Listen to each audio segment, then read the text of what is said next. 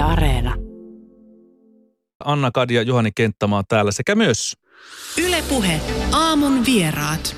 Aamun vieraat ovat tänään Karpo-elokuvasta kaksi tekijää, tuottaja Liisa Karpo sekä ohjaaja Ari Matikainen. Puhutaan kenestäkäs muusta kuin Hannu Karposta.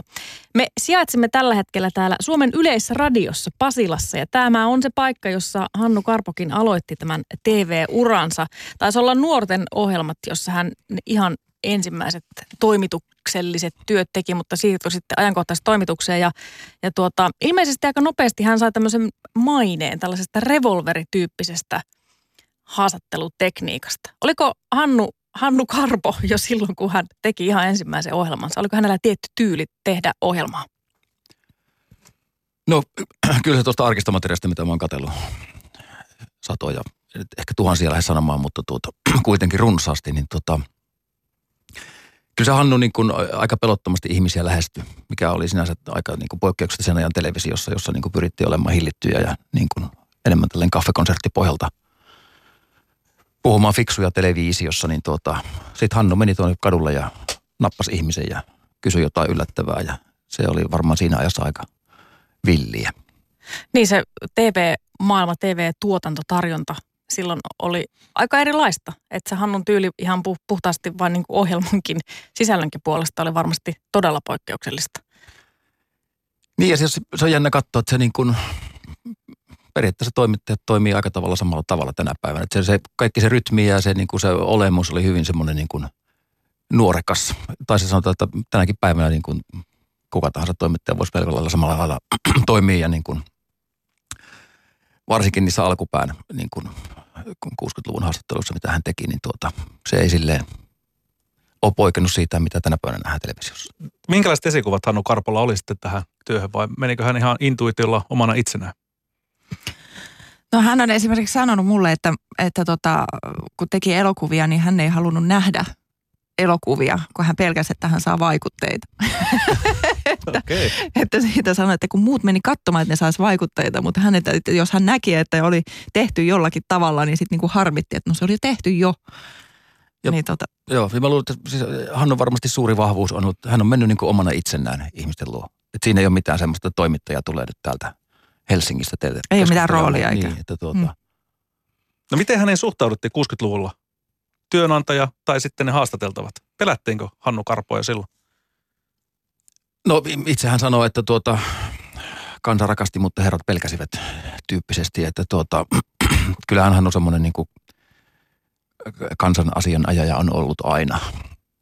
Sellaisen hauskan tarinan hän kertoi, tuota, että kun hän siis ensimmäisen kertoja meni maaseudulle, niin tuota, hän käskettiin pistää sitten lippalakki ja pusakka päälle, että tuota, näyttää vähän enemmän maalaiselta, että ei niin kuin vaikuta liian helsinkiläiseltä. Ja Muun muassa Hannun huoliteltu puhetyyli, niin siihen liittyy semmoinen hauska juttu, että tota, hän on siis Katajonokalla porttikongeessa kasvanut, kuten sanoin, niin tuota, hänen piti opetella puhumaan tällä tavalla selkeästi, että jokainen ymmärtää, mitä puhutaan. Että sinä puhuitte aamulla noista murteista, niin hän oli sitten pamahtanut sinne niin kuin Skattan porttikongista ja bamlannut, mitä bamlannut, niin siinä oli sitten maanviljelijä isännät ollut hieman hämillä, että mikä tämä äijä on. Mutta siitä se oli lähtenyt tämä brändi kehittymään.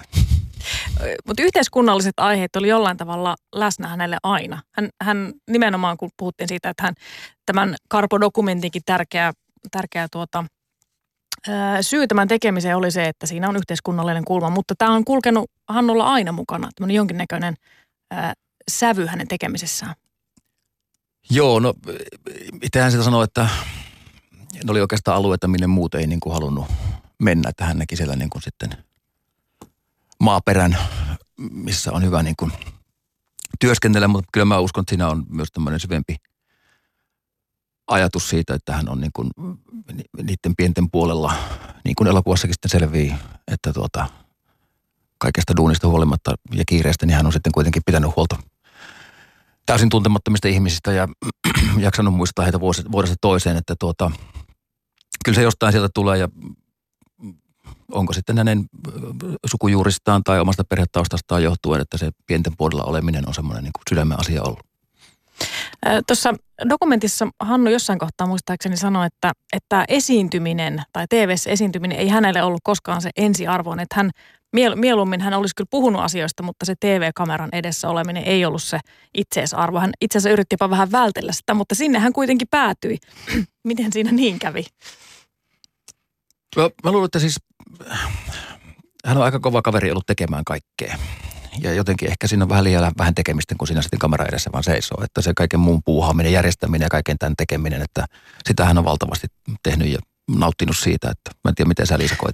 Ja siis siellähän, sieltähän on paljon tätä ohjelmaa, missä Hannu ei itse, itse asiassa ole kuvassa ollenkaan, että on jäänyt kuvan, kuvanrajauksen ulkopuolelle ja haastattelee sieltä. Että ei hän kyllä ole niin kuin aina, aina väen vängällä siihen kameran eteen mennyt. Mm. Ja, mutta se oli yllättävää, yllättävää kyllä meillekin, mutta niin kova se palo on ollut siihen tekemiseen, että kaikkea on tehnyt, mitä siinä – ja yksi hän sitten, että tavallaan niin kuin elokuvassakin nähdään se kehityskaari, minkä hän on toimittajana tehnyt, niin on johtanut siihen, että hän on sitten lähes yksin tai pienen tiimin kanssa niin kuin pystynyt puskeen asioita läpi, niin kyllä se on vaatinut sitä, että kaikesta tekemisestä pitää tykätä. Ja se on se jännä, että se niin kuin tämä Karpon ikoninen hahmo on piirtynyt meille kaikille niin kuin verkkokalvoille ja tajuntaan, että niin kuin, hän on osattu muistaakseni yhdeksän vuotta, että hän ei näyttänyt naamansa ollenkaan televisiossa mutta se ei ole niinku haittanut mihinkään se siitä, kun äänen kuulee, niin se kuva piirtyy. Sama on tämä karvahattu-mysteeri, että niinku, niitä oikeasti piti etsiä niitä karvahattukuvia sitä arkista materiaalista. Ja tuota, Hannu oma esitys, että hän oli siis äh, aikakausilehdessä oma liikennepalsta, missä oli sitten tämä karvahattukuva. Niin se siitä periaatteessa on ihmisen, tai siis ainakin hänen tulkintansa mukaan jäänyt se mielikuva sitä karvahatusta ja tästä hommasta. Ja tietenkin tämä Hannun karvahattu ja Mikki, niin on lähtenyt sitten myös suomalaisessa sketsiviisteessä ihan elämään omaa elämäänsä, mikä on varmaan niin kuin lisännyt myös tätä mielikuvaa siitä asiasta. Onko karvalakki siis ollut harkittu vai ihan vahinko, että se on nyt sattunut olemaan tässä yhdessä promokuvassa, jota viljeltiin sitten näissä, näissä lehtikuvissa vai, vai, vai onko Hannu oikeastikin karvalakki miehiä? Siis tarkoitatko silloin aikoinaan? Se... No, ja tänä päivänä, miksei? Oliko se ihan aito juttu vai, vai sitten harkittu? Kyllä se oli ihan aito juttu silloin aikanaan. Että ei, ei siinä ole varmasti, en hetkeäkään usko, että olisi ollut mitään tietoista brändikuvan rakentamista ollut mielessä, että karvahattu on hyvä hattu, ei mm. siinä mitään. Kyllä, muista isänikin käytti No paljon sitä mulla on ollut jo vuosikausia karvahattuja ennen kuin musta tuli karpo. Joo. Tuosta elokuvassa hyvin selkeästi myöskin sekä Hannun ystävien työkavereiden, mutta myöskin Hannun itsensä puolesta käy ilmi tämä Hannun todella tiukka toimittajan integriteetti. Hän on tosi tarkka ö, omasta sitoutumattomuudestaan ja siitä, että piti muun muassa puoluepolitiikan kaukana itsestään ja taisteli niitä mielikuvia vastaan hyvin, hyvin voimakkaasti. Miten, miten poikkeuksellista, tai oliko se poikkeuksellista siinä sanotaan 70-luvun, 60-70-luvun Suomessa, että, että toimittaja on näin jotenkin selkeästi ää, haluaa erottaa itsensä muun muassa niistä herroista ja valtaa pitävistä? No kyllä se hyvin poikkeuksellista on ollut. en nyt sano, että Hannu on ainut toimittaja ollut tietenkään, ei se näin mene, mutta että ehkä niin kuin, joka noin voimallisesti niin kuin sen tuo julki.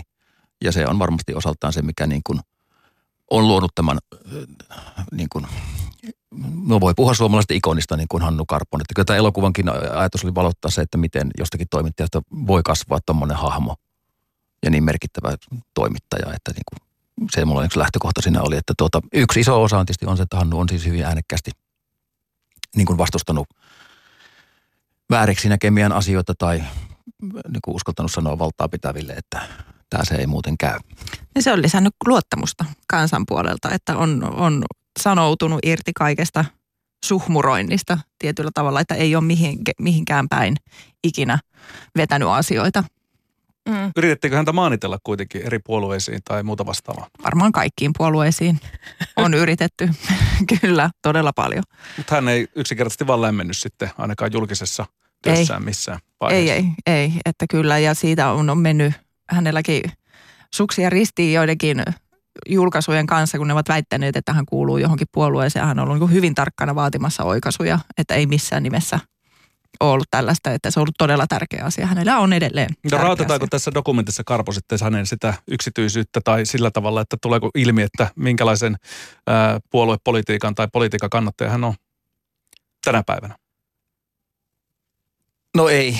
Kyllä mä olen Hannun kanssa samaa mieltä, että elokuvan tekijänä musta on tärkeää niin kuin, ensiksi lähtökohtaisesti minäkään lähde edustamaan mitään puoluepoliittista kantaa niin kuin, elokuvia tekemällä ja niin kuin, se politiikka nyt niin kuin, ei vain jotenkin kuulu tähän hommaan. Mutta on vaikea pitää erillään yhteiskunnalliset aiheet ja politiikka kuitenkin. Äh, Rivien välistä voi kuitenkin tehdä päätöksiä. niin no se rivien välit on tietysti runsas. runsas lähde kaiken näköiselle, että sinnehän voi tunkea jokainen sitten haluamansa asia sinne rivien väliin, mutta tota, ää, kyllä mä henkilökohtaisesti uskon siihen, että Hannu teki sen työnsä niin kuin politisoimatta sillä tavalla niin kuin puoluepoliittisesti.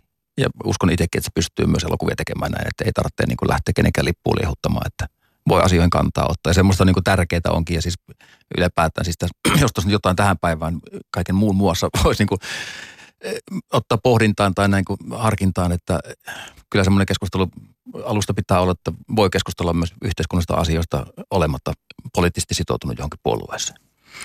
Ja tämä on ehkä yksi justiinsa tärkeä viesti ja asia, mikä niin tuossa Hannukin työssä on ollut, että pystytään puhumaan asioista ja kuunnellaan erilaisia näkökulmia ja mielipiteitä, että jos ajatellaan nykypäivänä niin kuin hyvin polarisoitua on usein keskustelu ja hyvin usein niin kuin leimataan tai heti lokeroidaan keskustelukumppanit aiheeseen liittyen, että no te olette tuolla ja me ollaan täällä.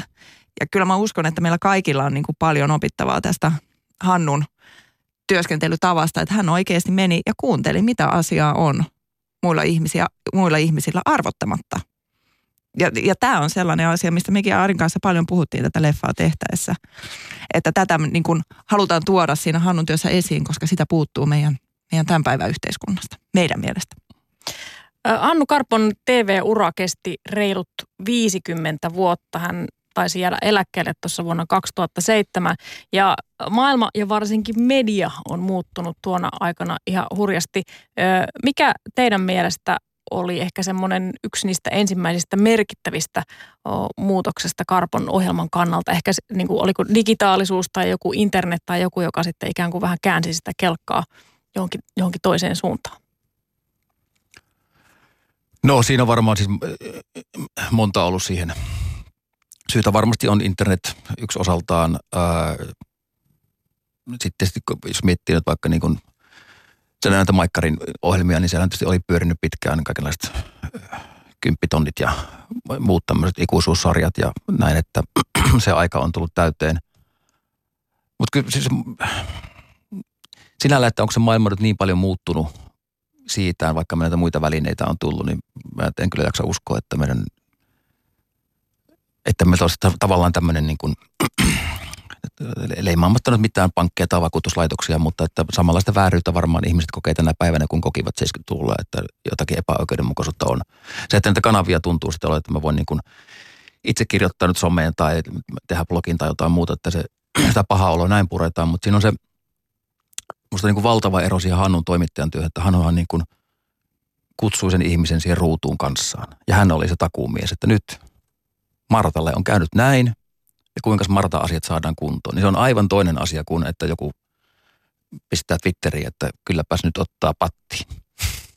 Niin, Hannu Karpo niin on varmasti moni, moni muistaa näitä kuuluisia Karpon tempauksia, niin kuin vaikka sen kuuluisan murron sinne, oliko se nyt kelloliike, kellokauppa, mikä mihin hän, hän sitten murtautui. Ja myöskin, niin kuin Hannu kertoo dokumentissa, että hän veti erästä meistä turpaan päästäkseen, päästäkseen jutun Aika poikkeuksellisia keinoja Hannu Karpo käytti. Ehkä tässäkin tavallaan on myöskin se sellainen, että, että jotenkin kansa luotti Hannuun, koska Hannu teki kaikkiensa, että totuus, totuus tulee, tulee ilmi. Mutta miten niin kuin esimerkiksi ammatillisesti, miten Hannun suhtauduttiin, kun hän käytti vähän tämmöisiä ehkä vähän erikoisiakin ja kyseenalaisiakin keinoja saadakseen haastatteluja tai juttuja?